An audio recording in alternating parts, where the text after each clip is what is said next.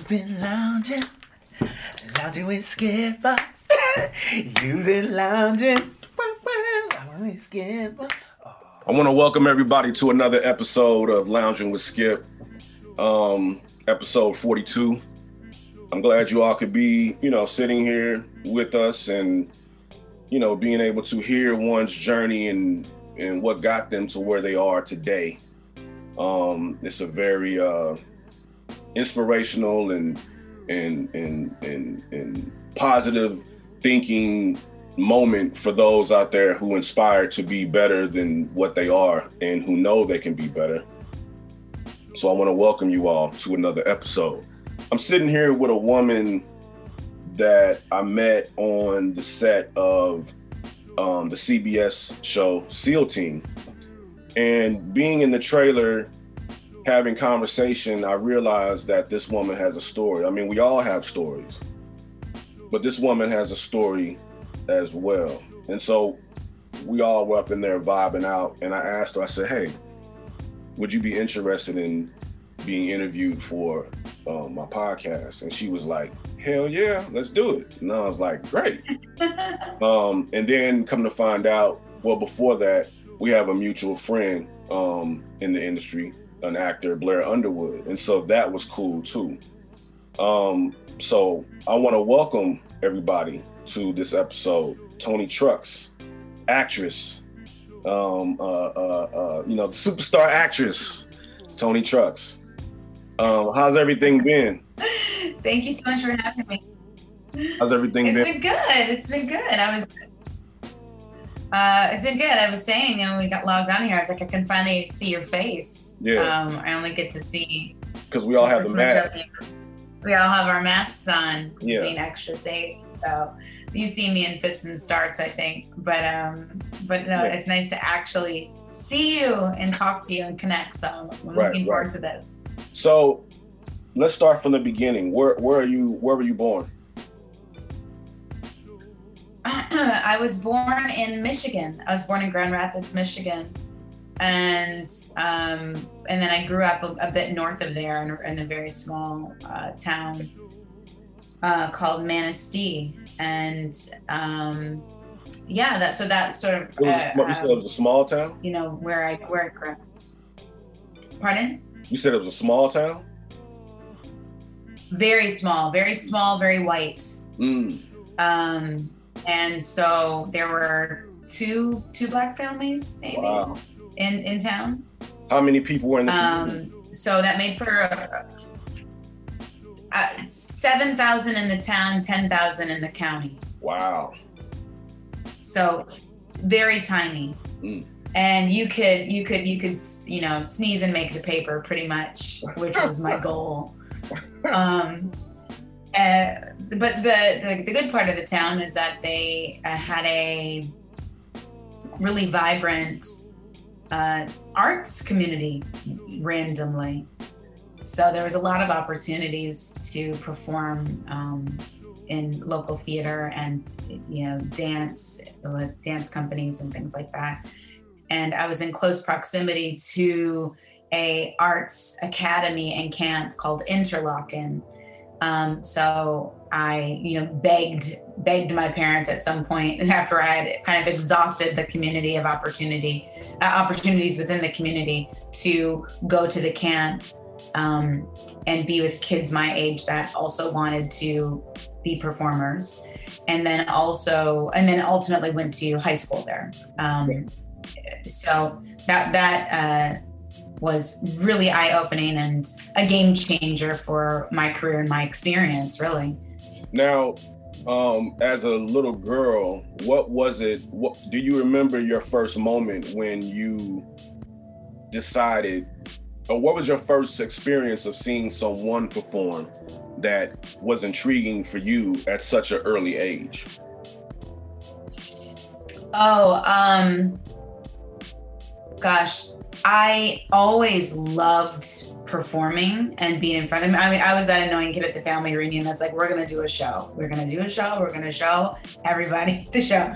Um, and uh, I was always trying to like organize my cousins um, when they would come up, and um, but I remember my uh, dad took me to see a play at the local theater, the Ramsdell Theater. It's a beautiful old playhouse, and there was a little girl about my age that like wheeled a cake across the stage. Hmm.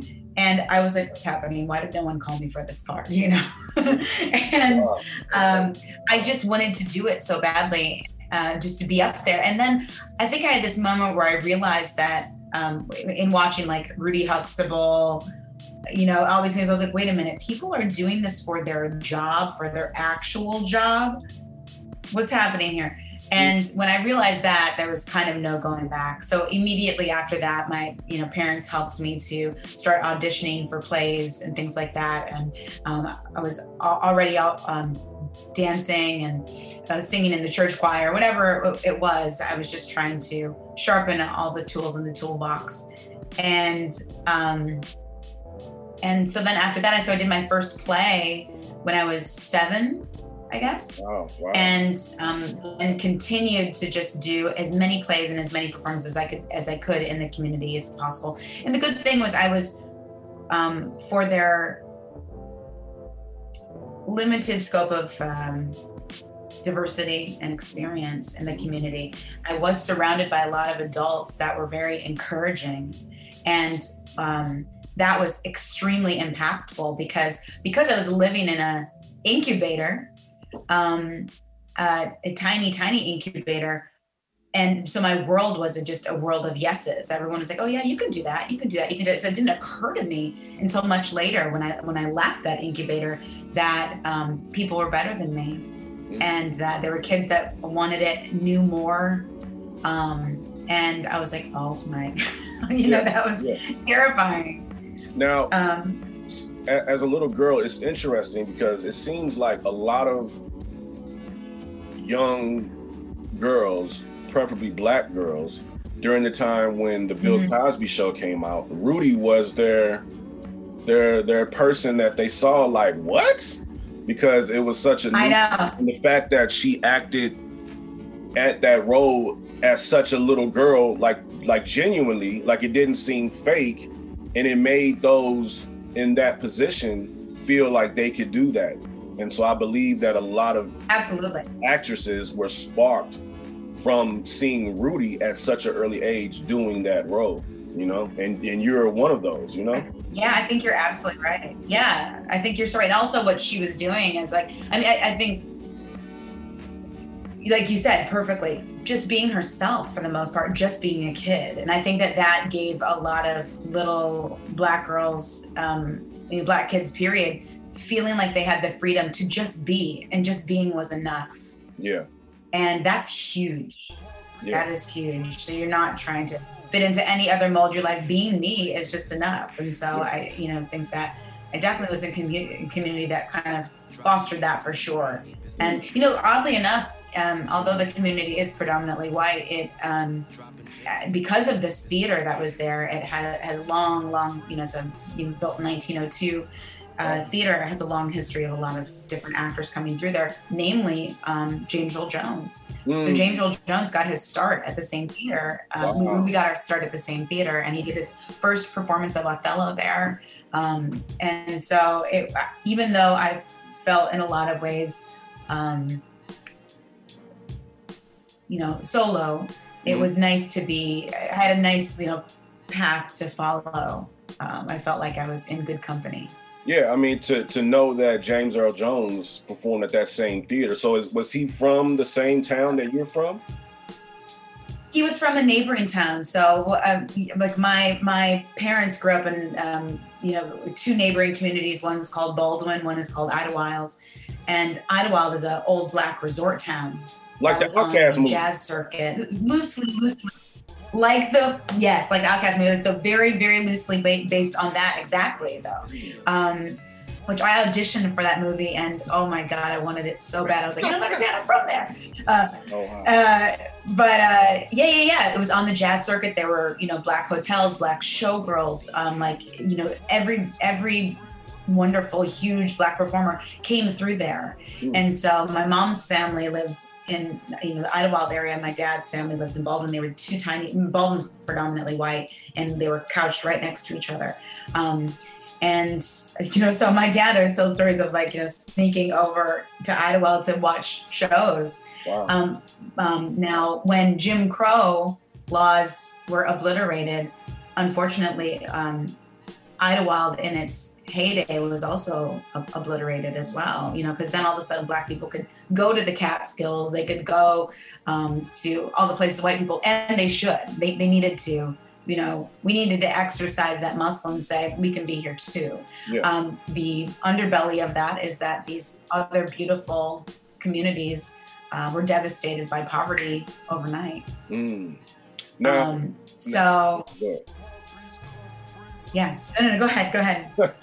I, I noticed. Uh, but no, yeah. So, anyways, I, I guess I, I digress. James Earl Jones is from that same sort of a, a community right around there. So uh, he was sort of he grew up in in that area in Michigan, and then so found himself at a summer stock theater in in Manistee, which is you know 50 miles away or so.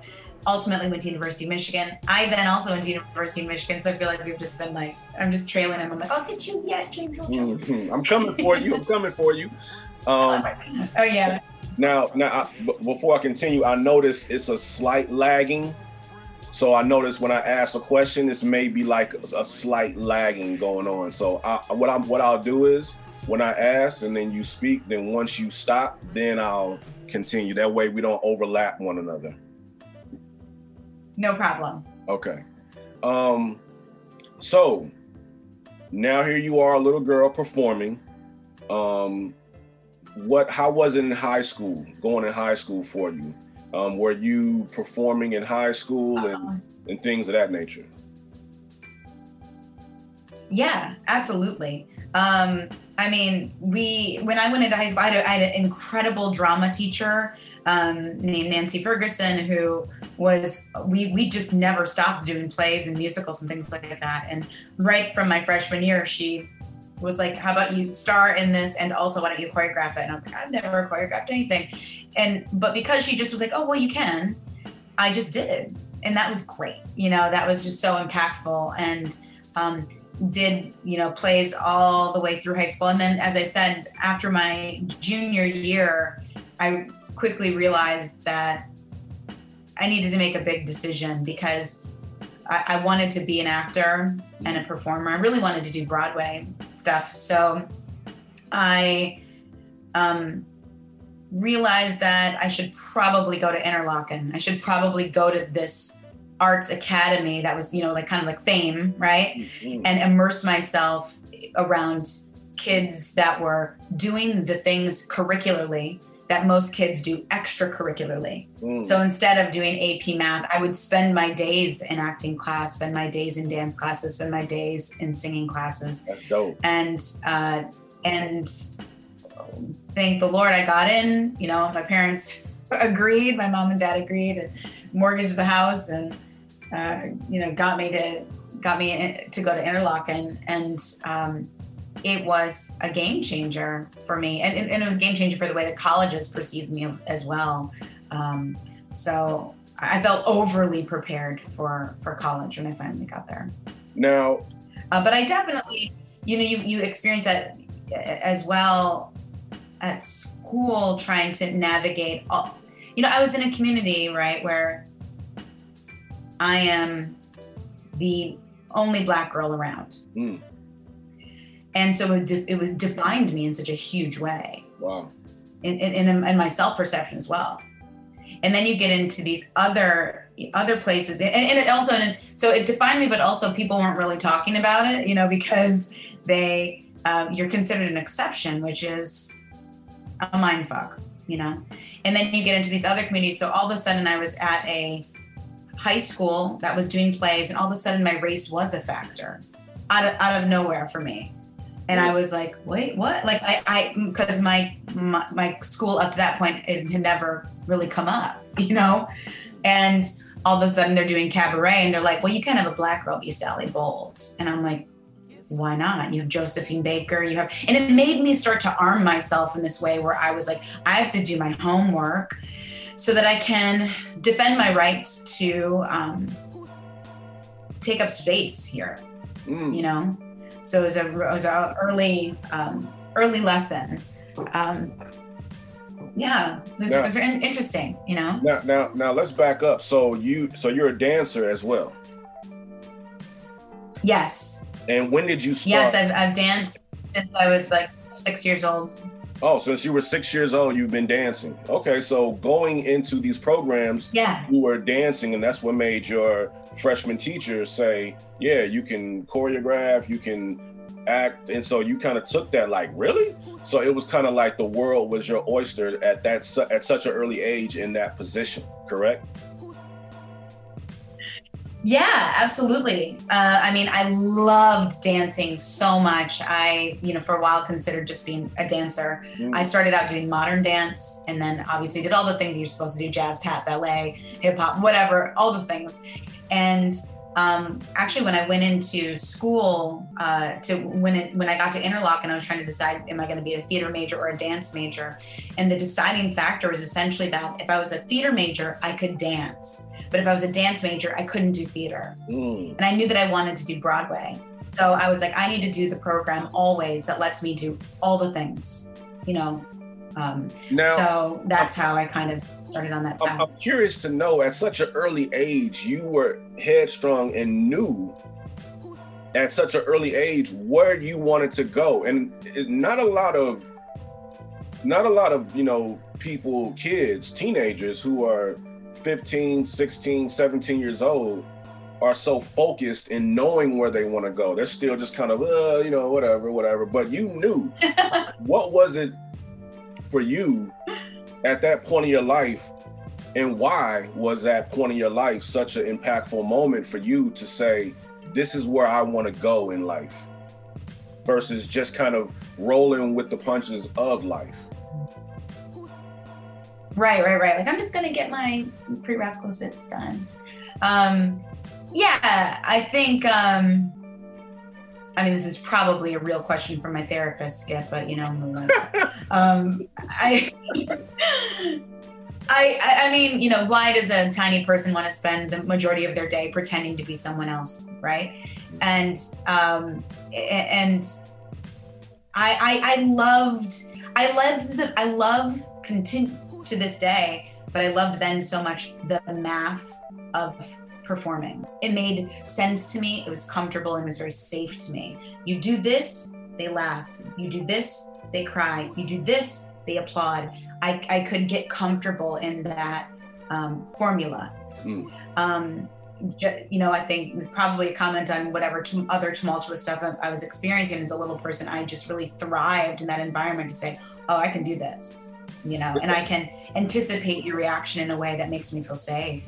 And ultimately, I think as I like kept growing as a performer, now I can really see as an adult the value in the storytelling and the value of seeing your own life reflected back and also having the ability to be an instrument to reflect other people's lives back to them and that growth and that um, cathartic healing that can happen and so i really have such a much more of an admiration and a, a deeper love for performing than i did than it satisfying my own needs as a little person. It's kind of like in a way um a high a, a spiritual high so to speak. I mean it kind of and you speaking on this reminds me of myself because at such an early age i received this high of being able to a spiritual high so to speak because of being able to do a haircut and get the response like man that's tight it was like it was a confidence booster yeah the same, the same with producing music. When you make, when I make music and someone hears a song I did or a beat, they're like, "Man, that's dope." For me, that's a spiritual. It's a high. You know what I mean? And it makes you want to continue more because the math is there of the response, so to speak, the the action, the response. And if I do good in this action, then the response is going to be good. That's right And so it That's becomes right. a continuous cycle. it's cyclical right you know it's the exactly. yeah but yeah I, yeah Now, moving forward into your senior year, here we are now at this point. College is on the way. Where did you get like a, uh, a scholarship to go to a performing arts school? And then before I continue with that, I want to say that is so dope that you were in a school where it wasn't like science 101 or math 101. It was literally acting 101, uh, uh, uh, uh, uh, speech. You know what I mean? Yeah, yeah, yeah, yeah. Diction. Yeah, you. It, it, it was cool, and I mean that school actually. You could be an academic major too. They they you know you could be just a smarty pants and go, or you could be a creative artist, a visual artist if you want. If you're a painter, you could do any instrument. You could do voice. Uh, now you can do filmmaking, so they can really do anything there. So that so that was um, really beneficial. Um, but yes, yes, absolutely. We had to take out loans. I got a tiny scholarship, I think. Um, but I mean, I paid, I paid off my senior year of high school for longer than I'd care to admit. And uh, but it was worth it. It really, it really was. You know. And what's so what what school did you end up going to after um, your senior? Interlochen. Yeah, um, I went to University of Michigan. Okay. I um, auditioned all around, and um, my father had gone to University of Michigan. James Earl Jones had gone to University of Michigan. Wow! So you're trailing them. oh, my eye on you. and um, he, and also it was a really small program that accepted 10 girls and 10 boys that was it mm. and so there's a lot and, and, it just had such a good track record for the um, people that were coming out of that program they were booking they were and they were booking leads they weren't you know some schools at that time were sort of like the chorus factory you know they were book they were definitely pumping out working actors but they were the chorus mm. so i i love that michigan you know, took these 10 boys, 10 girls, and they committed to them for those four years. They said, no matter what, we're going to try to create the best version of you we can in four years. You don't have to be like that person or that person. We're just going to do the best version of you. And uh, that was, you know, a uh, approach I could really get behind. So I was very grateful and excited uh, to get in. Um, now, now, moving forward, when you were in college, did you experience the same experiences as far as, um, you know, dealing with, oh no, you can't, a black girl doesn't do that, or a black girl can't act that. Did you did you experience those same experiences when you got to to college? No, uh, quite frankly, um, I I thought that. The, you know those conversations came up and i certainly had my moments with professors where i was like what um, and that's really a comment on them and their experience and their naivete. Um, but not, but not across the board. I would say for the most part, you know, I think that I, I was really celebrated. I, I, remember my my freshman year of co- of college, you weren't supposed to perform. Um, and the theater department was doing a play at the time called uh, Colored People's Time. And I was like, well, obviously I need to be in this play. You know, like they they only there was only so many black people spread between the musical theater department, which I was in, and the theater department. And I was like, they need all hands on deck, and I'm not going to not be in this play. Right. And so, you know, just kind of took it on the chin. They were like, you can't really, but they let me.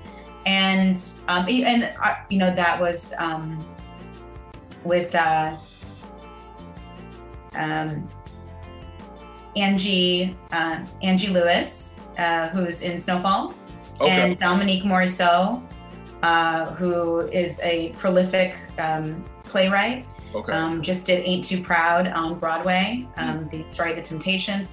Uh, so we were all just young, sort of budding performers at that time at, at Michigan together. So you all um, in the same same program. Yeah, yeah, yeah. Nice. Yeah. So that was really uh, so fun to be with them. And, you know, and then I, you know, had the opportunity, like I was just a few credits shy of getting like my study in, um, um, my, my um, minor in um, Black Theater Studies.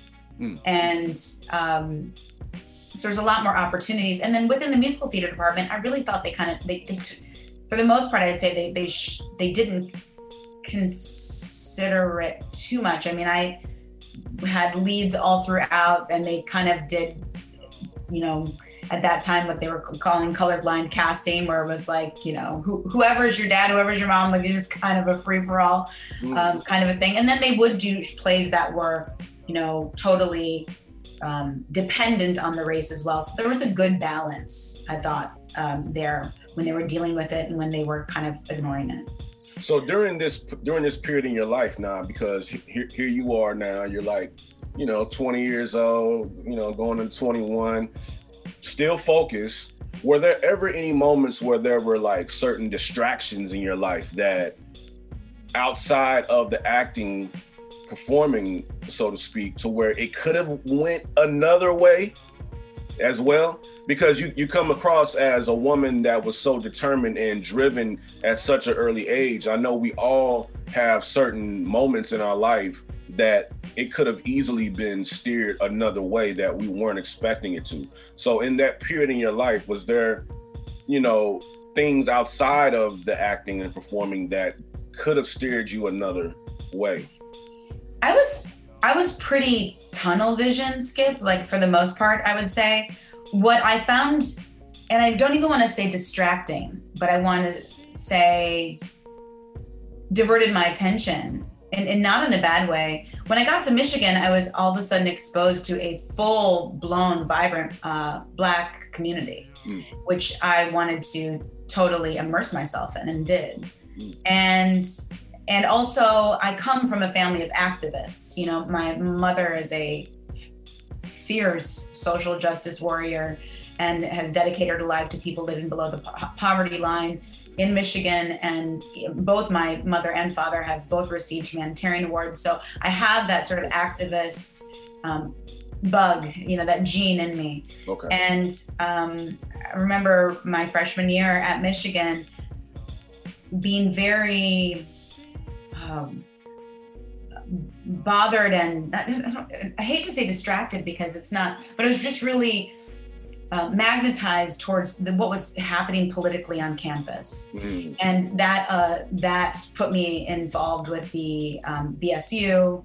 Um, and also like the Students of Color Coalition, like all these different things where I was just like immersed in political protests.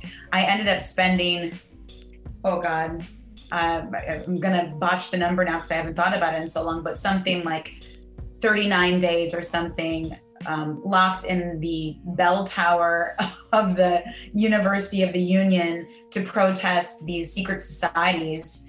Um, and you know, oh yeah, oh yeah. Wow. And like Al Sharpton came, you know, I mean, it, it, was a big deal because, you know, these secret societies that were taking university money and had revamped the top floors of the, the union and done all sorts of, I mean, crazy, super racist stuff that happens in secret societies. And were giving themselves all these wild names like Keep Whiteface Good Johnson and, mm. you know, and, and had mural, I mean, I can't even, don't, don't get me started on it. I mean, but I, found myself uh, sleeping in this tower, then trying to go to like acting class in the day, you know, bringing my pillow and just like being like, you're all lucky I'm here. I'm doing important work elsewhere, you know, and um, trying to really ostracize the teachers. But um, I, and that at that, I remember the head of the department at Michigan brought me in and was like, I do not want to diminish what you care about in the world. But what I want to tell you is that I picked you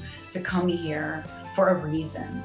And I want you to not lose sight of that reason and know that we are focused on you. So we hope that you're focused on us as well. And um, I couldn't fully hear that conversation in the moment because I was so riled up about the politics on campus. Um, but in hindsight, I really appreciated that. I appreciated an adult that I really respected um, just reminding me that they believed in me and they were they that they believed in my passions and for um, my love of the arts. And that helped me to kind of find a better balance of my awareness and my work. And, and what's so what's interesting what i'm i'm feeling um, in my spirit to say right now is that those those situations, and this is why I asked that question, is what instills in us at that period in our life to where where you are in your life as an actress, when certain roles come about, you can kind of feed into that, go back into that uh, drawer of life and pull that out of you to to now lay it on the line in this particular role that you're doing. You know, and I really feel like it's gonna be a role that you'll have that would be like a political kind of role to where you'll be able to tap back into that person you know what i'm saying in your in your early your late teens early 20s to really dive into that you know what i mean Yeah. what i From feel your lips to God's ears. Yeah, I mean, you're absolutely right though. You're you can you can't have too many experiences to draw on. You know what I mean? It's so good. Anytime anybody's like, I wish that I hadn't experienced it, it's like it's making you better after. exactly now Um, now coming out of college you graduated finished school went through that experience of, of college. Now what happens? Uh, so, um, uh, not dissimilarly from my hometown experience, when I got to about my junior year, I'd kind of exhausted everything that I could do at Michigan. I'd already been a lead, a lead in all the plays and t- taken all the classes. I was ahead of the game coming from Interlochen. So, uh, I went away and I studied in London for um, a semester, and that was great because it helped me kind of figure out how I am left to my own devices without an adult saying, you need this handed in on this day and this handed in on this day and make sure you know this song and do the. Uh, it was just the, the teachers in London were very much like, we know we're good. We're not going to make you show up. If you show up, we'll show up. But if you don't, that's okay too. So it really motivated me to be like, I am showing up. I'm yes, I'm ready. Call on me. I'll, I'll, I'm ready to work Mm. and um, arguably one of the most you know impactful experiences to how I function as an adult actor. Mm, um, nice nice nice And so then I came back, did my senior year, um, which was great. Lead in the fall show, lead in the um, you know spring show. Graduated, and when we A graduated, so you got a bachelor's in I got a BFA, Bachelor of Fine Arts, okay Bachelor of Fine Arts from Michigan. Yeah. nice And uh, Michigan has a program where they take their 20 graduates and we do a showcase in New York, and they invite casting directors and agents wow to this half an hour uh, performance that we give. And it's, I, I honestly feel so, I I hurt for programs that don't do this because it gives you such a leg up. yeah Um, so when I got to New York, the first thing that I did was spend, you know, two days performing for all these casting directors and agents. wow From that point on, they give you a little packet and they say, here are the agents that want to meet with you. wow Um, that's so I met dope. with, yeah, it's so nice. It's, Yeah. I mean, I don't know what I would have done. You know, and, and by the way, I, sh- I I missed a major chapter in this story, which is that from the time I was a sophomore in college all the way through my senior year, I would spend my summers doing summer stock, Mm. and What's that? What's that? that was an education for you know Broadway work because you would do a different show every 10 days and you were learning the full Broadway choreography and singing down all, all of the stuff.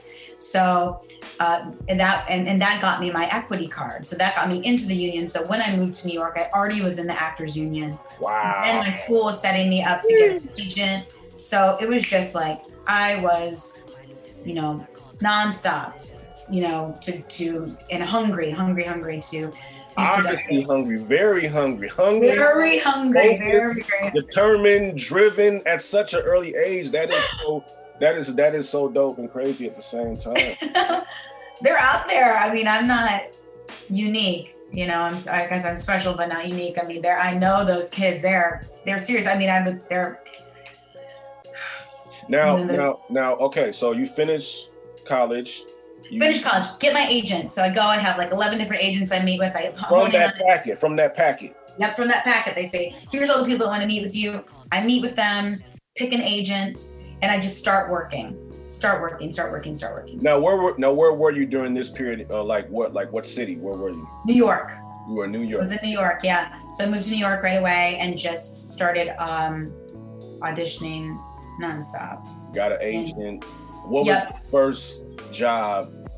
Now, now, when you're looking for an agent, was this still for theater, for Broadway, so to speak, or was Yeah, for, like They call it your legit agent. So they do legit is like TV, film, and theater, but primarily in New York with those agencies, it's theater. Okay. Um, they will sprinkle in a random like, oh, you have a soap opera audition, you know, something really rare to get a t- television audition. okay. Um, it just wasn't even what they were thinking about me for. It's not how I came in. So, uh, yeah, did theater. So the fir- I mean, I didn't. I was doing little things, Skip. I mean, I the first like professional job I think, if I remember that I booked, was a production of an old, old, old black musical called Cabin in the Sky. Mm. I think there, I believe there's a film version of it too. It uh, doesn't hold up well from the 20s, if you can imagine Okay. um they, you know and but uh, but i was happy to do anything. Yeah. i literally would have done anything to just keep performing. So i'm you know so grateful for that. And it was technically considered off broadway which was nice. Um and then uh, just little little bigger things little bigger things. And I, I mostly actually was out of new york. I was doing i went down to like the ford's theater in washington d.c um, where, where lincoln was shot and did a play there for four months was in the Berkshires, you know, was in North Carolina doing ragtime. I was just kind of like hopping all around, all around, all around until for like uh, a year and a half. Portland circuit kind of thing. Yeah, well, a, a, a little, a little bit uh, uh, up above the Chitlin circuit, but definitely it was like the. It's called the like the regional thea- theater circuit. So these are big houses. They're you know a few thousand people, Mm. um, and they're uh, they're equity performances. So you're they're, they're union. There's a there's a um, you know you're getting your insurance and You came in, so you came in the game, union, unionized from the jump. yes yes I was fortunate fortunate and. Bless, bless. I didn't have to do like a bus and truck tour of Annie or I don't know, you know what I mean? Like I, I made it, but uh, but still little, but, little but big still count. theaters, you know, not Broadway. Yeah. And um, so that finally found me two years later in a production of of the, a Shakespeare play called Two Gentlemen of Verona, but it was the rock musical version. The state, the same guy that wrote Hair wrote it, Mm, okay. um, and so it was a crazy play. I was in the chorus at the time, so and yep, just literally, I'll send you some rich pictures um, of me just dancing in the chorus. And the lead girl, the night before opening, sang so hard she hemorrhaged her vocal cords. wow. She couldn't phonate at all. So I remember I had gone to my dinner break, took a nap, and when I woke up, I had all these messages, and it was the director saying like, "Come, come to theater, come to theater," and she's like, "I need you to do the lead part. Wow. Just read it." And I was like, and at that point, you know, I this is what wasn't a play skip where we had understudies, so I wasn't like clocking this woman at all. I mean, I was doing my part, and you know, Yeah. not paying attention the rest of the time. And so, but I didn't have any time to get nervous. And this was the blessing because we had to do it. We Mm. had to do it. So I took the script and um, did it. I just walked around. I mean, the audience came and I had the script in hand and I did my best. And and that girl never did end up coming back to. She actually graduated from Michigan as well. She was a wonderful actress. Um, she just needed to heal. So I ended up taking over the lead for the entire run of the show. And So, so I'm curious. So you Yeah. took a nap. You get these messages um, saying, "Come to the studio. Come to the come to the theater." Yeah, yeah, yeah. Script, and so you're studying the script, but right before you're about to go back out that same day, or Yeah, it was one day. So they canceled the show that night, Hmm. and then uh, the ne- the next morning, I went in and they said, "Let's walk it. Let's walk it one time." And she said, "You know, you know, break a leg. Good luck." Night? Wow. And so, um, but it was the, it was the best education because you didn't have time to be like, "Oh my God, can I do it?" It's like, well, you're doing it. You're doing it. Right. you know and um and when you're in the theater you have mondays are your weekend you get one day off a week and it's monday Mm. so every single monday i would take the train from uh, i was in uh oh um, i was in baltimore at the time that's where this play was happening baltimore center stage so i took the train from baltimore back to new york and i would do whatever auditions i could do on a monday and one Monday, I went in and I had like an audition for some play, uh, some play in the summer, summer stock play, and an audition for Barbershop. Mm. And at the time, I hadn't seen the movies, and I was like, "Oh crap!" I was like, "Do I have time to watch the movie and do this audition?" It's I only have Monday. I'm like, "Oh no, what am I gonna do?" Now, the, And I was like, I was- the TV show, the TV show Barbershop. This is the TV version of the film that the, the films that Cedric and Eve and uh, the Ice Cube Cube Vision had put put out. So they were making a Showtime version of it, and I had only really seen the trailer and the posters, I guess. Mhm. And I was like, oh crap, what am I gonna do? And I was like, just do your best. So went and did the audition. Uh, didn't think much of it. You know, I keep an audition log. I've got a log of every single audition I've ever done in my life. And so I just was this is what I wore, this is who I saw, this is what they said, this is how many Let's go. how much money I spent on my metro fare, whatever. And um, two weeks later, so it was a long time actually in the land of TV. My agents called and said, um, "You have a the, you have a callback. The the director is going to come meet you." And I was like, "What?" It was John Ridley. Mm, okay. Um, and uh, so I was so excited. And I got in there and met with John. And John was like, I was just so engaged and lovely and was just really like, I want you. And he's like, read, read Terry, read the Eve role, and then also read the wife. He's like, I just want you somewhere in here. And I'm like, okay, okay, okay. But I'd always been auditioning for Terry.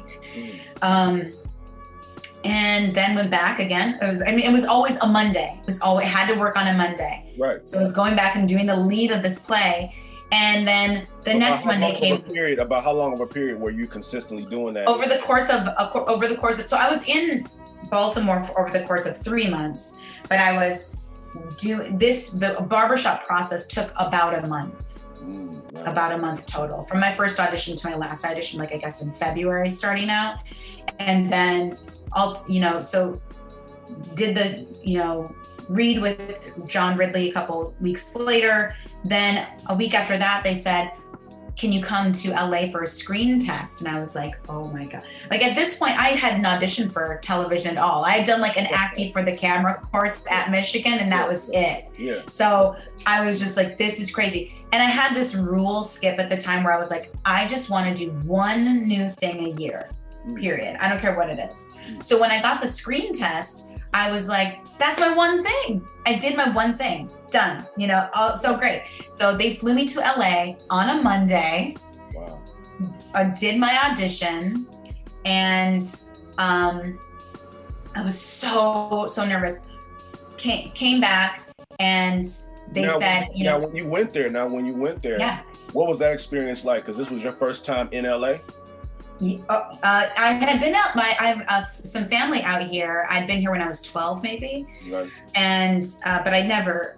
came out here for work. No, my God, and my you know I was with my grandma and my aunt deep in South Central, and we. I, I mean, I don't. I mean, I think I saw the Hollywood sign, uh, and that's it. You know, like passing by. You know, we didn't. I, I never. I didn't have any awareness or sense of the city whatsoever, and So and didn't. flying out, so flying out, coming out here for it. Oh, How was how how how are you feeling in that? Because right now, what you're what you're telling me, this is that moment right here. So how did you Right. feel and where you were in your life, in your spirit, in your with your emotions, and I what was- going on? I was I mean I was so I can't I can't express to you the excitement it's I was just so it felt so divine at the time because I had was going through this really magical time in my career where I just kept booking work. And um, I was leaving jobs early to start other jobs.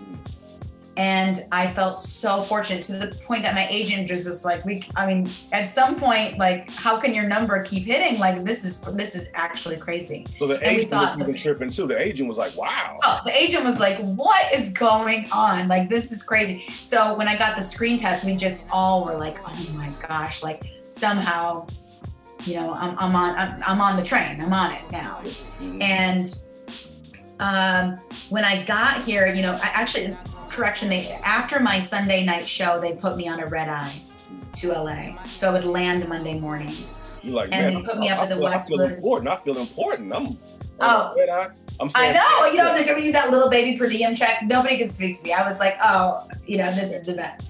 And um, and I remember there's a lot of discussion about my hair at the time. You know, it was like, is it going to be curly? Is it going to be straight? You know, all that stuff that I was not used to in New York. And I stayed at the W in the Westwood in, in Westwood, and I was I couldn't sleep. I was just sick. I was so nervous Right. and they walked me over to Viacom. I did my audition. Robi Reed, uh, casting black casting director, amazing. Uh, I mean, I was signing in. I remember she walked up and she goes, "Nice tape," and I was like, huh? you know, and did the audition, left, and I just I remember I was just like, "It's gonna be okay. Like whatever happens, you." I wrote myself a little note, and I was like, "Whatever happens, you did one thing new."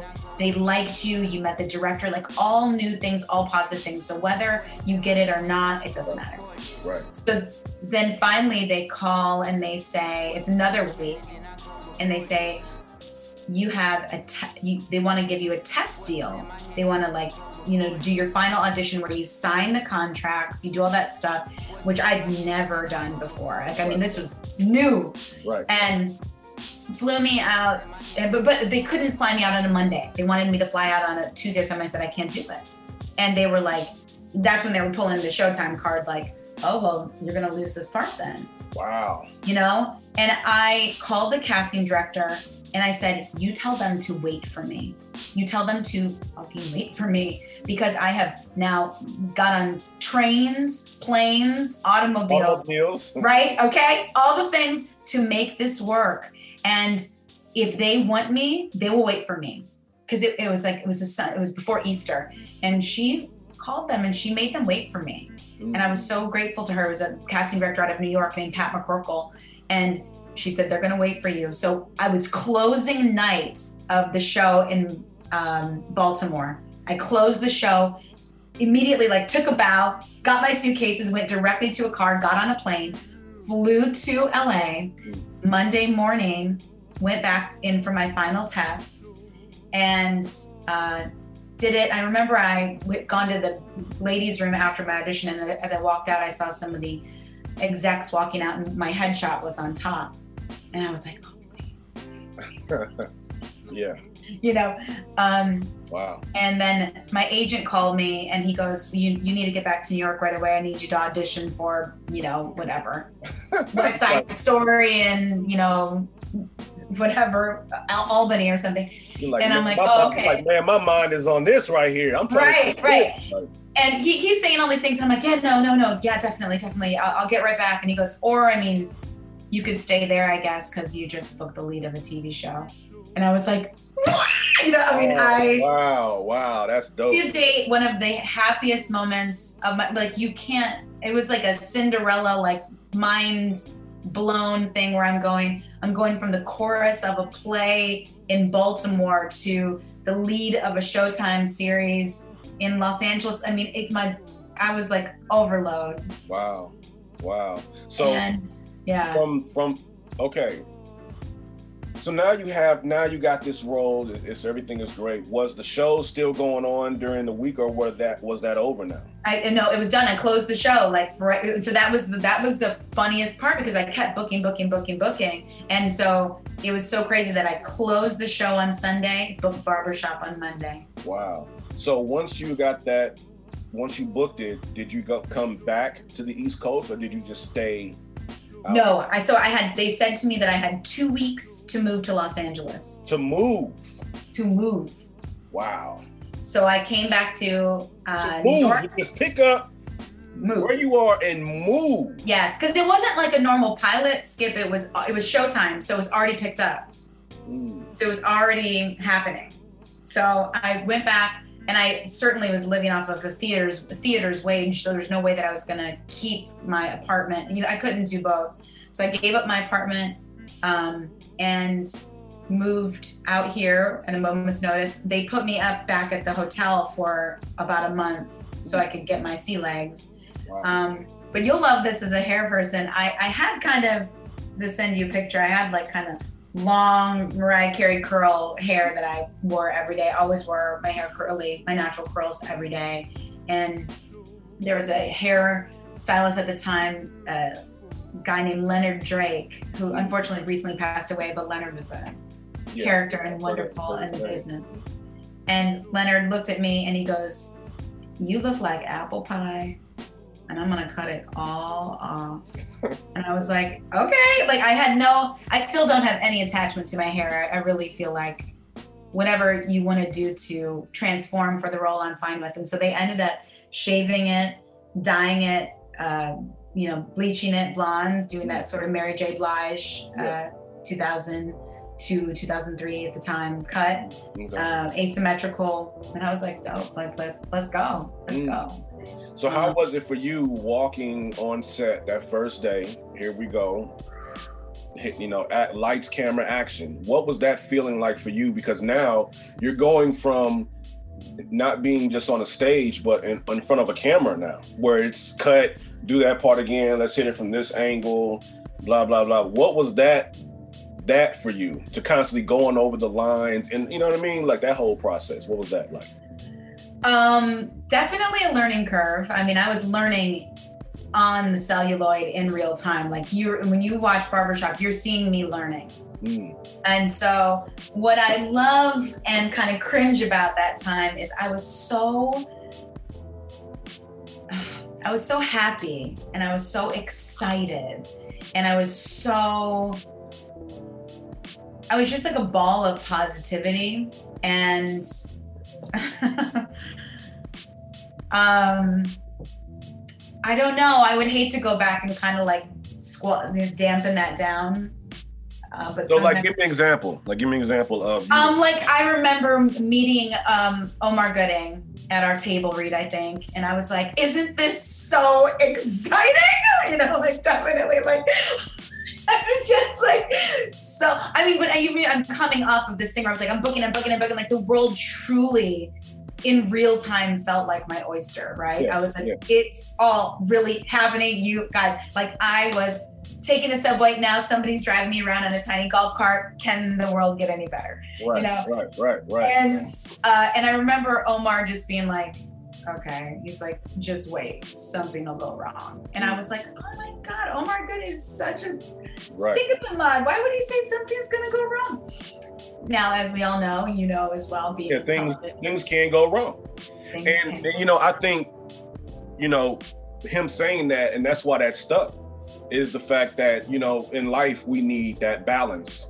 That even though I think that was really a moment, and I think because of where you were in your life at such a, at, you know, being that young, um, you were expressing that of what was occurring to you for you, which in reality, that was most that that was a point for you to really engulf that in and kind of be within yourself of that of that brightness versus speaking it loud because it's also about you don't know what the next person that's there and what it is that they're on and they can not saying that he did but you just never know who you come in contact with that can dampen your light so Yeah. it's more so of keeping that in that's why you say if you could do it again in hindsight you would have kind of Yeah. toned it down you know yeah or just like yeah i mean i, I wouldn't want to like tell myself to not experience those joys but i might say to observe more and listen a bit better um, Yeah. because yeah like i mean omar's been in this business forever and a day Right. and his experience is extremely valuable and extremely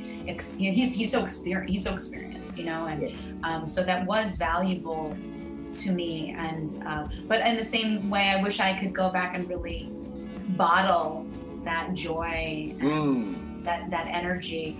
Um, I wish that I had had an awareness of what the standard of living should be like in like a makeup trailer or a hair trailer, what that temperature should be, because I think there was a lot, there was some things that were happening around me that were probably not very PC or healthy, Mm. and I just didn't know. mm. I just sort of was like, is this okay? I guess it's okay. Mm, You know, learning you were learning I was really learning, and um, and you know, if I you know if I knew then what I knew now, I would stand up for myself a little bit better, and Um, So so how long did how long was this was the shooting of that show going on and Um, so ooh, that was a hard it was a hard shoot actually for me. Um, it was from March to um August, I'd say. We did Okay. 10 episodes from March to August. wow. And um, then we premiered we premiered in tandem with Weeds on Showtime. Weeds was it was their first season and our first season. Okay. Um, and but we only lasted a season. It was kind of right around the writer's strike off, time. First off, well, first off, Oh, sorry. when it premiered and you were actually seeing yourself on TV, Oh, what did that feel like? oh.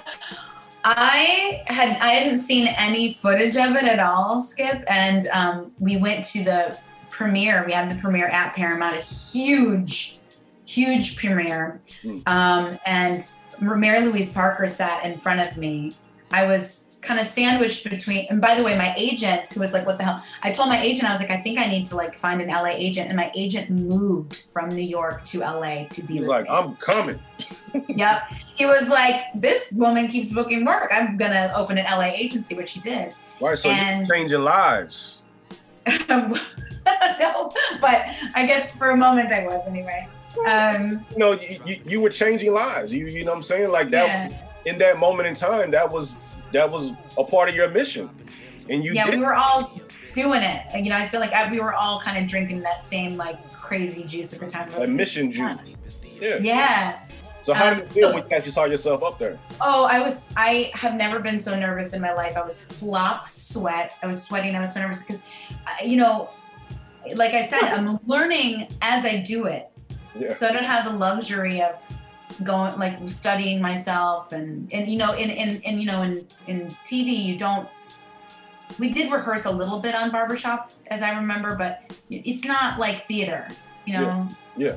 So It's was- there. It's locked in and there. So whatever you're watching that and you're like, damn, maybe I could have said that different or damn, like why does my yes. why does my why does my forehead look like that? Why I- does my forehead look like that? I remember John Ridley one time, I'm sure he was surely just messing with me. He said to me, he was like, he's like, your mouth is open. And I was like, yeah. And he was like, your mouth just like stays open. And I was like, I, I, I'm sure he was just trying to give me a complex, which was not nice. he was Yeah, saying just- that about on camera? Yeah, he was like, you, why is your mouth open? And I was like, I have no idea. I'm just listening. You know, I was probably just listening to someone. Yeah, yeah, yeah. A natural And- reflex. Yeah, it, and you're just, I was just being. But he was like, your mouth is, it's your mouth is doing something, and I was like, oh, you know, all the things that you don't think about in Yeah, theater when you're yeah. just being, Right. you know, and then the camera's right here. Uh, so, yeah. oh, uh, so when I saw myself, I was so nervous. You know, the, the show was very broad and big, yeah. um, but I, I I'd gotten some really nice reviews in the New York Times, and the LA Times, and like People Mag and stuff like that. So I was crossing my fingers that it was good. And I remember the second that the show ended, Mary Louise Parker, who was in front of me, turned around and she goes, "You're so funny. You're gonna be a big star." And I was like, "Kill me now! I'm done." You know, like. That's That's But I was super nervous, super, you know that's super. that's why I think that's why I, I've heard that a lot of actors, actresses, when they when they film something, they don't like to watch themselves on the Oh, screen. When, well, I'll tell you this: we we went first. So Barbershop premiered first at uh, on that night. Mary Louise Parker said that to me. They started to play Weeds. She got up and left, Mm. so she didn't stay for her stuff. Right. Um, It's one of so yeah. I don't. It's like once it's locked and loaded, it's like I don't even want to see it. I don't want to. Yeah, people ask me all the time, like, "Did you watch SEAL Team this week?" And I'm like, "I don't." Yeah, I don't see it." just you just kind of because because No. because the way because you're living it. You're living it. I'm like, already lived it. You know. It's new for you, but it's not new for me. I'm living it. yeah. You know what I mean? So after, so the show, you know, and of course we know um, how things can be in Hollywood. You know, it can, you know, it can, it can air, and you can have all these high expectations, and then next thing you know, it's pulled, and now it's like, now it's this feeling of, damn, you know, am I good enough, and what, you know, what's going on, and you know, what's. I remember when, um, you when I, because Blair Underwood introduced me to the industry, and I Oh, yeah. remember me Blair. working on set, cutting his hair, and uh, they had filmed like three, three. Uh, they filmed all ten episodes, Um, I remember just being there and experiencing all that. And they aired four of the episodes. And I remember my mom, this is on a Thursday, when they I think they would air the episode. My mom called me Saturday morning. I was still asleep. And she called me and left a message. And she said, uh, I heard they canceled Ironside. Uh, And I was like, I heard the message. I'm like, huh? So I text the lady who I was in conjunction with, uh, who orchestrates me, directs me on where it is I need to go that Monday. And so I Yeah. text her, I text her and I'm like, yeah, so I'm hearing the show got canceled. She's like, yeah. I said, so that means I'm not coming in on Monday? She said, that means no one's coming in on Monday. And I was like, what? And I called Blair and I said, B, what's going on, man? And he was like, yeah, man. And that's why he said to me, he said, that's why you always in this industry and just in general maintain seven revenue streams. That way, if one stops, you still have others that are still going. And I- that stuck with me. Blair's good about that. That stuck with me to this day of that thought. So for you in that moment when it ended, now what? Sheer terror. Mm, I mean, I and, and you- this this was the, the terror, huh? well, you know, I kept auditioning Yeah. because I was in that mindset. Yeah. And during the time when they were trying to figure out if we were going to come back for a second season, I auditioned for uh, the uh, this play, this musical called The Pajama Game on Broadway. Okay. Getting back And- to that, getting back into that. Yeah, I was well. I was just was like, uh, you know, from in my experience, jobs ended. Right. Jobs ended in a few months, so I was like, okay, let's let's keep going. So my agent called, and they made me an offer for it was like the out of town tryout of it. It wasn't the it was like the pre like out of town version of it before it went to Broadway. And and he said this is like a glorified chorus role. It's like a featured chorus role. And I was like, uh huh. And he said you can't be a lead in a TV show and be a featured chorus role on Broadway. You can't do it. So he's like, you need to say no. And I was like, so I turned down this job, which is, as you know, the only thing that I ever wanted is I've spent all these years being like, I just want to get to Broadway and uh, turn it So What is down. the reason for that, though? Well, I think it was, it was, it was, I don't know if it was good advice or not on my agent's part, honestly. I, I guess it was because it's the way it turned out.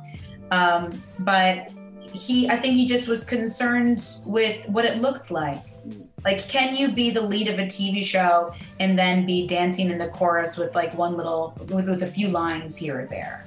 Like, does it, like, like it's at some point in your career you have to say, I, I'm no longer gonna do background. I'm no longer gonna do a co-star. Gotcha. Okay, I'm only gonna do like you just keep incrementally going up. So he's like, now that you've done this, and your face is on a billboard in Times Square, I have a hard time with you doing this. Right. And I Because not all money is good money. I don't know. Yeah, I mean, I guess I don't know if I. When the, listen, when we finally got word that the show got canceled, I was like, why didn't I take that damn job? I would have, you know, I just wanted to work so badly, Yeah. and and and um, he was just like, you know, I think we use we use we try to use barbershop as leverage Mhm. to continue As you should. forward and upward. As you should. As you should have. Yes. That wasn't that wasn't a wrong. It's hard thing. though. I was such a workhorse. I just wanted to work. I don't really think I I don't really care at the time. I was like, I'm gonna meet new wonderful people and learn something no matter what environment I'm in. So I, I didn't I had to switch my mindset to think about things in that LA way where you're like, what does this look like? You Well, know? you know, I think in in in for like also with what it is that I do, it's like okay, Yeah. you know, if I'm working on you know SEAL team, you know, what I'm saying as as as a hairstylist, right? Do I want to go work on, you know, uh, Gangster Boy on, you know, you know what I mean? Some, some you know non-union show called Gangster Boy that's filmed in my homeboys filming. You know what I mean? Like, or do Yeah. I? Eh, I mean, I could send somebody else your way that may want to do that, or do I want to continuously? You know what I mean? So it's one. I of those. I do. could do it. I mean, I could because it's like, hey, I just want to work. But at the same time, you have to say, what am I worth? I mean, not not worth, but what am I worth? As far Yeah. as what what what do I feel the steps I want to go? And I think that for you, doing not saying that you shouldn't have taken that role as far as that because you wanted to work as performers we just want to that's like me producing music it's like okay i can produce Yeah.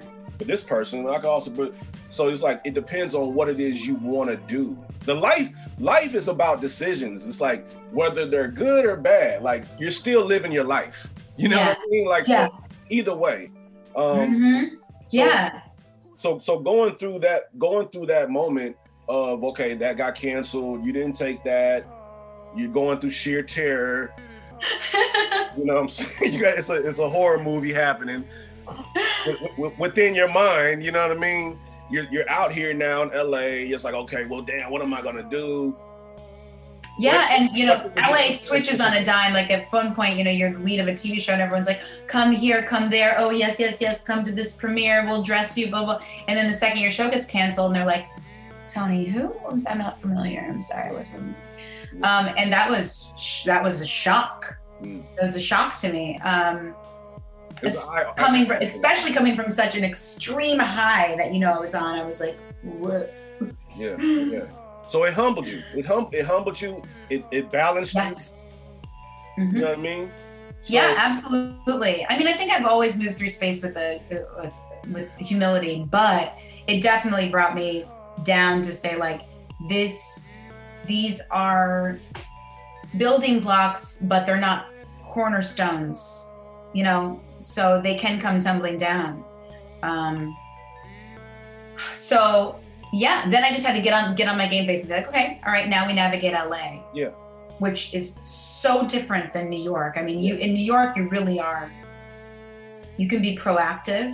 You can. I can go park it at Ripley Grier and crash an audition if I really want to. Yeah. Um, and in LA, everything's happening behind closed doors. You need a security pass to get onto the lot to, to let somebody know you're coming. Like, there's no like breaking into an audition. You know what I mean? There's no. You're I, all of a sudden. I had a publicist, a manager, an agent, and I would just sit around waiting for someone to call me, Mm. which was crazy making out, from out such here a out here out, out here, out here. You know, I needed somebody to give me the okay green light, as opposed to just being really like in New York. You just trudge around and you're really proactive yeah you're just so you're in it you're just so proactive um, you go you can go to you know you know equity actors equity in middle of times square and just be around and see what's happening you can get it So, get so it what was it? Because I remember you had mentioned that you were in the twilight. Uh, what was it? Uh, Twilight. Or? yeah uh-huh Okay, so what was the next big breaking moment? Because here we are. You're, you're going through all this other stuff. you're uh, well, whatever. Now, what was the next moment in time where it was all like, what? um well yeah yeah yeah go through all this stuff i mean from barbershop one of the barbershop writers this woman stacy littlejohn ended up writing on all of us okay. um, that Will Smith, uh, Jada Pinkett uh, series. That was uh, Duane Martin, Lisa uh, LisaRaye, um, and Yeah, Tony yeah, Rock. Yeah, yeah, yeah. So they, so she brought me on as a recurring part on that Okay. show. So for What that, I, channel was that on? I remember that show. that okay. So it started out on UPN, and then they moved over to CW, and CW was brand new. Right, right, right, right. um, you know, before they before CW figured it out. Hmm. Um, so yeah, so I went over onto that show for a minute, and then for a while I felt like I was like the closer. I would join shows and then they would always end. You know, like I would join that show. It was its last season.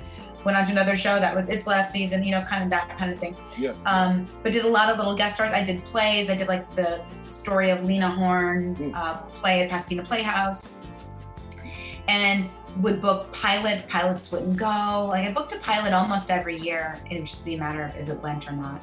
Hmm. And then, um, but the reason that Twilight happened, Skip, was really because of Dreamgirls.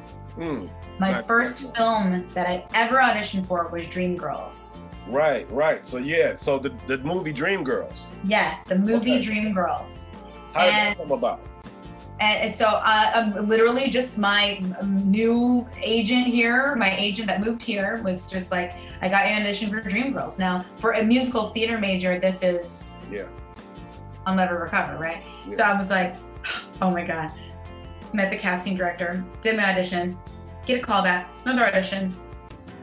Finally, they say that the role that I'm auditioning for is going to go to Anika Noni Rose. And Anika's coming off of uh, a Tony Award. And I was like, she's incredible. And I was like, I get it. I get it. And so then the casting director asks if I can do uh, some voices for the storyboards with like Yvette Nicole Brown. So Yvette Nicole Brown and I did all the voices for the storyboards. If you look on the DVD, it's Yvette and I and this other actor, Jocko Sims, doing all these voices reading the storyboards. And then from there, I get another call from the casting director, and she says, "Will you come do the screen tests for the Effie auditions? Play do do Deena play Beyonce's role for the screen test?" And I was like, For the movie. "Yeah, for the movie. They're they're just they're still trying to find the mo- the actors." And I said, "Yeah." So I go and get all dolled up, full hair, makeup, and act against all the actresses, including Jennifer Hudson, auditioning to play Effie. Mm. And um, That and this, this is just a dope place to be in life too. it's just you just want to be in the room where it happened, right? yeah, And it's like Jill Scott. I mean, like Wow. crazy shoe throwing moments where you're like, these this is incredible. Yeah. So, and I my whole goal was I was like, I just want to do such a good job. I want uh, Bill Condon, who's the director, to see me acting. This is such a good opportunity. I'm like, they're filming me. I'm on camera with them. So from that, I get another call from the same casting director, and she's like, Bill Condon wants to know if you'll do a cameo in the movie. And I was like, I would literally do anything in this Mm. movie. I will walk, be in the background, walk past once, hand somebody a glass of water. And so they're like, they want to do you do a scene with you and Eddie Murphy um, in this song "Fake Your Way to the Top." It's a tiny little like, you know, whatever 30, 40 second dance piece, uh, kind of choreographed. And I was like, yeah, I'll do it. Blah blah blah. Long long long story, very very short. We What film a, it. what a lesson, because you told me this story, but a lesson. Yes. Go ahead. But a lesson, a lesson. We'll save that the, for the uncut version. Um, and th- it gets cut. It gets cut, cut out of the movie. Yeah. And I learned this. I get invited to a screening, and it's my birthday. And I get invited to a screening, and they say, "Come see the movie." And as I'm driving to the screening, I get a call that says, "We cut your scene from the movie yesterday." And I just pull over on Sunset, my little Honda Civic, and just cry and cry and Damn. cry because I'd never been cut out of anything before. It didn't occur to me. I never. It was just. It was a, a learning moment, and and I was like, "Am I still gonna go to this screening?" And I was like, "Yes, you are." So I got all dressed up and went to Paramount and sat there and You kept the whole time going. This is Yeah. where my scene should have been. This where you know just. Yeah. But um, but whatever. You know, Yeah. Jennifer got an Oscar. The editor got an Oscar. The movie was way too long, and ultimately, Bill Condon, the director, said, "I'm going to put that those scenes in the DVD," which he did, Mm. uh, so I can still see them and have access to them. That's 2006, Mhm. cut to 2010, and I get an audition for Twilight. Mm. Same casting director as Dreamgirls, Debbie Mm. Zane. Nice. And I go in, I audition, you know, it's pretty minimal. It's all, you know, NDAs. We can't know what's going on. So I'm just auditioning with fake lines and stuff. And she calls and she's like, You're to be in Twilight as a vampire. Bill Condon's like, I owe you one, you know? And I'm like, Oh my gosh. It was a, was a, it was a good one. So then I worked for three, three, four months of work in, in between Baton Rouge and Vancouver, um, filming Twilight. So you just never know how it's know. gonna all That's what I'm saying. The journey, the journey, the, the the experience of life is the journey. Yes, Journey, then the journey is the excitement of life. right. So how can you?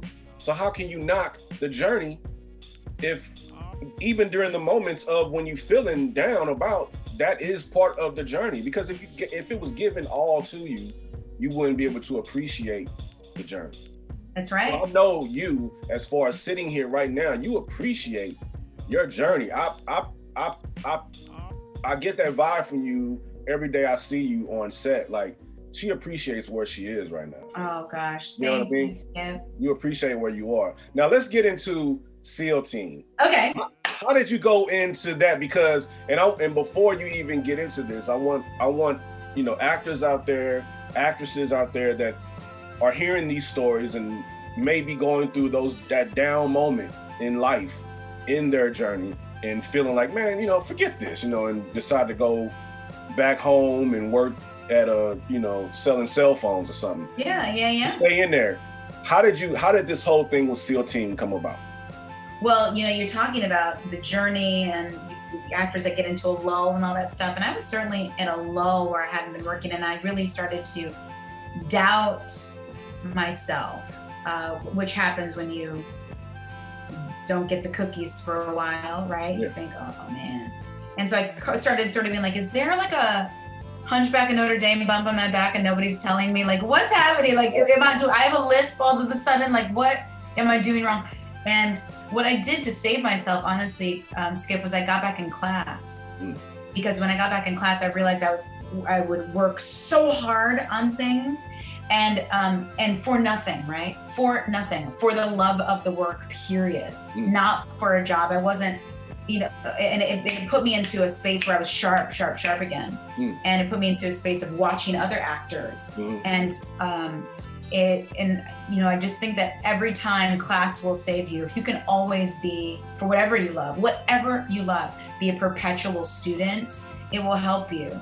And i realized through class i was like oh i know what i'm doing. I've been doing this since i was five. Mm. um, and then uh, so i was propelled into into that pilot season in 2017 and i was doing the same, same situation I'd done a random episode of CSI New York in like 2000 and I don't know what, seven or eight or something. And the writer on that then became the showrunner of NCIS New Orleans. Hmm. And he randomly offered me this part on NCIS New Orleans as a recurring role. And I was like, how do I know you? And I'm like, oh my God, this is years and years. And he's like, oh, I just, you know, I just like you, you know? And I'm like, oh my amazing man, Chris Silber. So I was doing those little things and then got an audition for SEAL Team. Mm. And it was pilot season. So I got auditioned for SEAL Team and also 20 other pilots. Mm. So I didn't, I honestly wasn't thinking too much on it. You're moving so fast, you're getting so many auditions. You kind of just have to be fast and sharp. And I did like SEAL Team because I didn't have a military background at all, but I was invested in the characters and the story. So I knew that the writing was good Hmm. because I cared when I read it. Right. Um, and I was sort of like, who is this woman and what's what's her story? So um, SEAL team happened, uh, auditioned once, then they called me back in like on super short notice, like, can you come back in an hour? Um, you know, and read for the producers. And then I, you know, booked it. It was really kind of painless. And And yeah. so, so, so moving forward, you start shooting that. By this point, you, you know, I'm saying you, you got it. You, you have an understanding now, and you know, being there, I realize, you know, what I'm saying like they're on it. It's a moving, it's a moving going. It's not take. It's not too long as far as like, okay, well, you know, you know, where it's 50 takes and this that. No, no, no. You're, you're right. So, we, kind of, so you're kind of still acting from a theater impulse and not really sticking to it that particular scene for so long. It's there. Um, so here you did the first, the whole season. Um, the episodes are airing. You're still kind of filming. The episodes are airing, and you're like, okay, so uh, you know, they're gonna. I'm, I'm pretty sure they're gonna cut this. You know, it's probably gonna be just one season. And what was it like for you when they said we're coming back for a second season? Uh, it was so wonderful. It was the first time I'd experienced that. Now I've been in LA now for 15 years and done many series regulars role regular roles and have never made it to a second season of anything ever.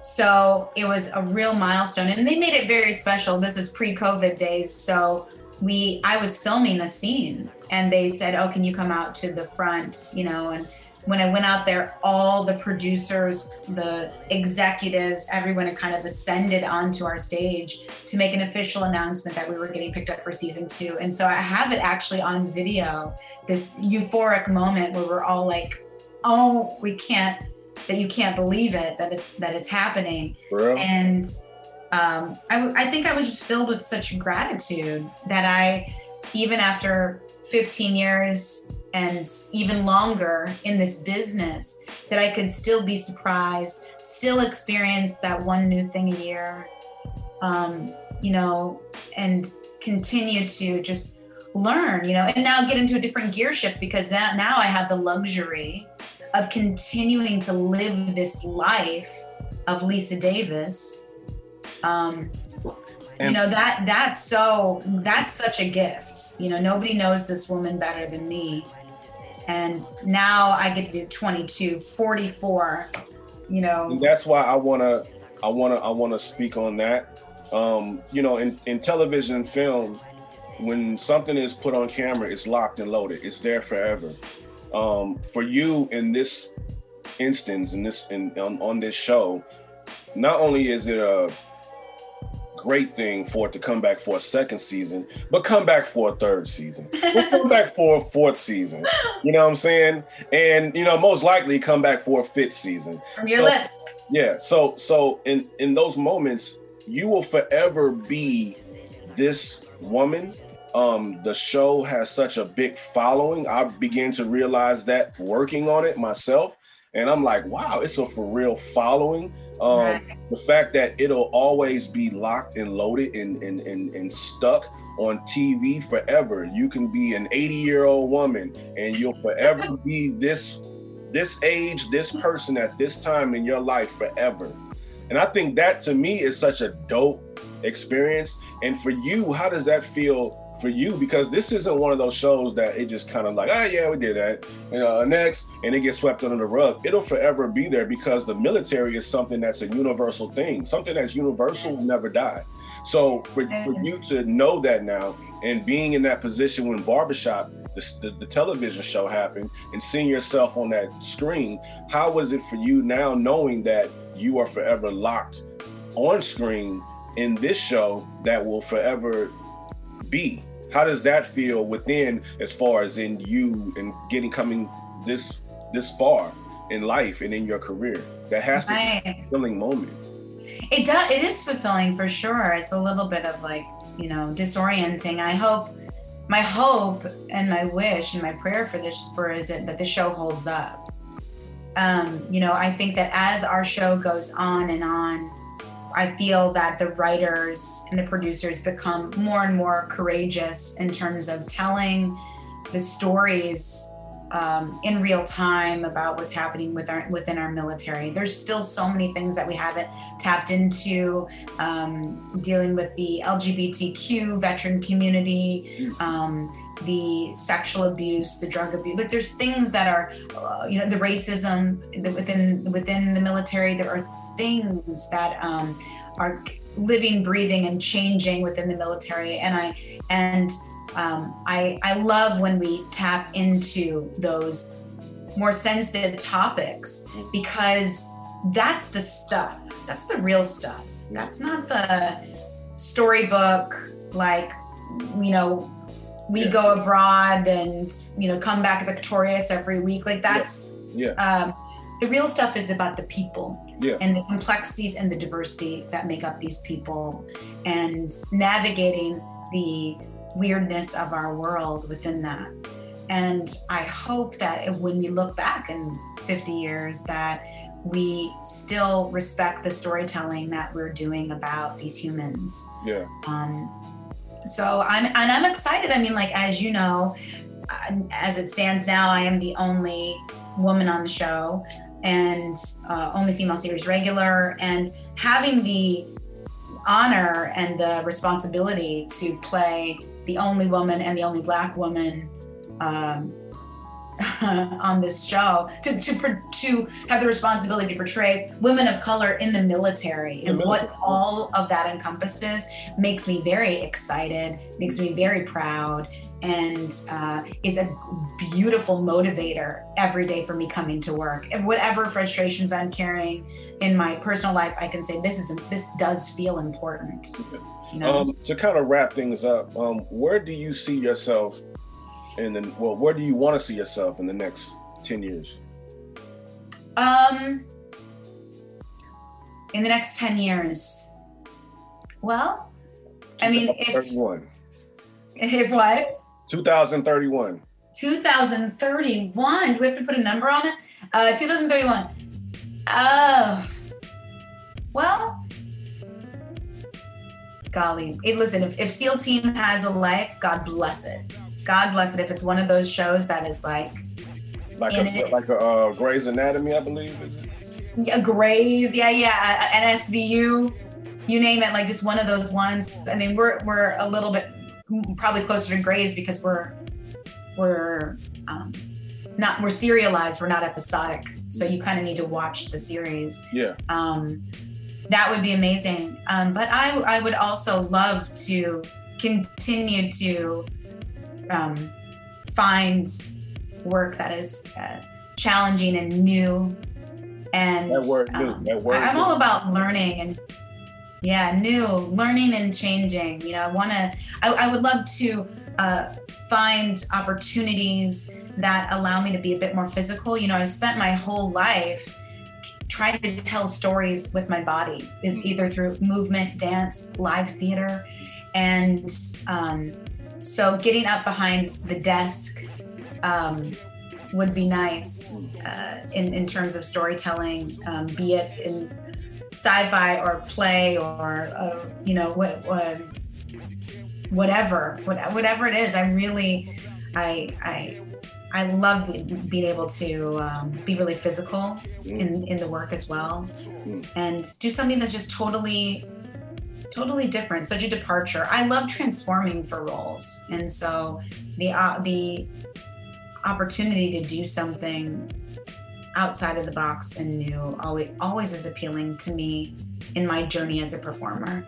So, um, for actors, actresses, those who want to act, um, somebody that's li- watching this or listening to this in a small town in Wyoming, yes what, or for actors and actresses that are going through that down moment of, of their career, um, or just their journey, what are some, what is something of inspiration, or inspirational advice that you would give them to keep them motivated and pushing forward in their passion? I would say, um, well, to all the young, young ones that are kind of just starting out in this, uh, in their love of the entertainment world, I would try to encourage them to to to make this a study.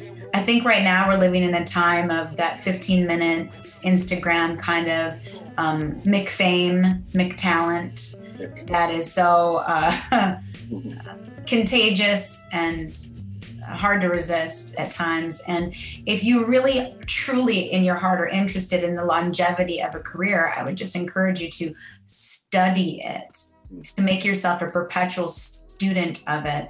Even if you don't have the means to go to a fancy school, who cares?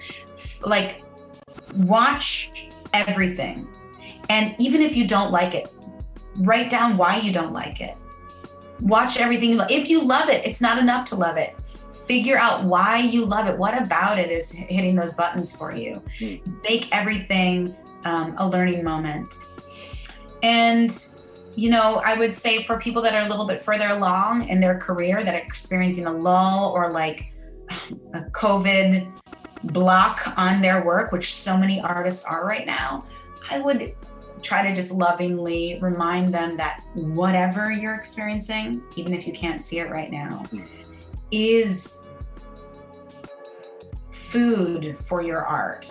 Whatever it is, how the deeps of the depths of despair or the mundane or, um, you know, the euphoria, whatever it is, you're going to be able to draw upon, draw upon in your work um, as a performer and as you try to embody stories moving forward you can use all of that and i remember in one of my low points saying you know i used to be better. I was so like at a really sad point and i just said i think i used to be better than what i am. And the truth is that that's impossible. Mm. truly 100% impossible because where wherever i was even yesterday today i've experienced more which means that i can bring more to the table. So it is absolutely impossible that I am I, I am as good as I will ever be right in this moment. you know, and I try to use that as an encouragement. Toni, I, I really appreciate um, the fact that you were able to, um, you know, lounge with me this morning. Um, I know I should have sat back more. nah, you know, my chair, it's it's it's um, you know, I have to really like sit up or sit back in it to feel real comfortable. When I'm up, like it's just You need two lounge chairs. You need, need- like yeah. It's like you know between two ferns. We need to really get this on the nose. We to lounge in with Skip. You like take your lounge chair and like you just lounge. I'm just lounge, yeah, lounge. Um, I, I really appreciate you, and I thank you for for for for you know getting on the on the podcast. You know what I'm saying? Um, I want everyone to know that, um, like I said, this she's a true testament to um, her goal and her journey and her passion. And like I said, she's one. The, the reason why I wanted to interview her was because of the fact of me seeing her every day and I can feel the energy of her knowing that where she is in life in in her moment um, is a blessing and you know it's one of those things where how you were feeling when you got the barbershop series and how you were like isn't this great where now you're kind of you know like it's kind of like yeah I, I, I'm, I'm I'm blessed I feel this and I'm I, I, I love this and and you know what I mean and and you know I'm I'm just glad. I'm glad. I thank you for the opportunity to be able to, you know, talk with me, you know what I'm saying? And uh, you know, let people know your your Instagram so they can uh if they, you know, I'm pretty sure those that see this, but those that don't, what what's your Instagram? My Instagram and Twitter, all the all of it's the same. It's at Toni Trucks. Very simple. At Facebook, all of it's the same. At Toni Trucks. Nothing clever, but um, it's interesting enough, I'm sure. But Skip, you are so wonderful. Thank you so much. You have such a warm and inviting Oh yeah. energy that is disarming in the best way and you're a pleasure to speak with and i'm so glad that you asked me to be a part of this i'm i'm i'm gonna trick you into putting in my my, my bun one day when you're not yeah. You know, because me when, being you, on when you're ready when Yeah. you're ready you're master the Davis bun Yeah, yeah, I'm, I'm still learning those buns and, and, and still learning the critical plate of it. Toni, I really appreciate you and I thank you and I hope that you have a blessed day. And I'll see you on set. you too All right, thank See you. you on set. Bye.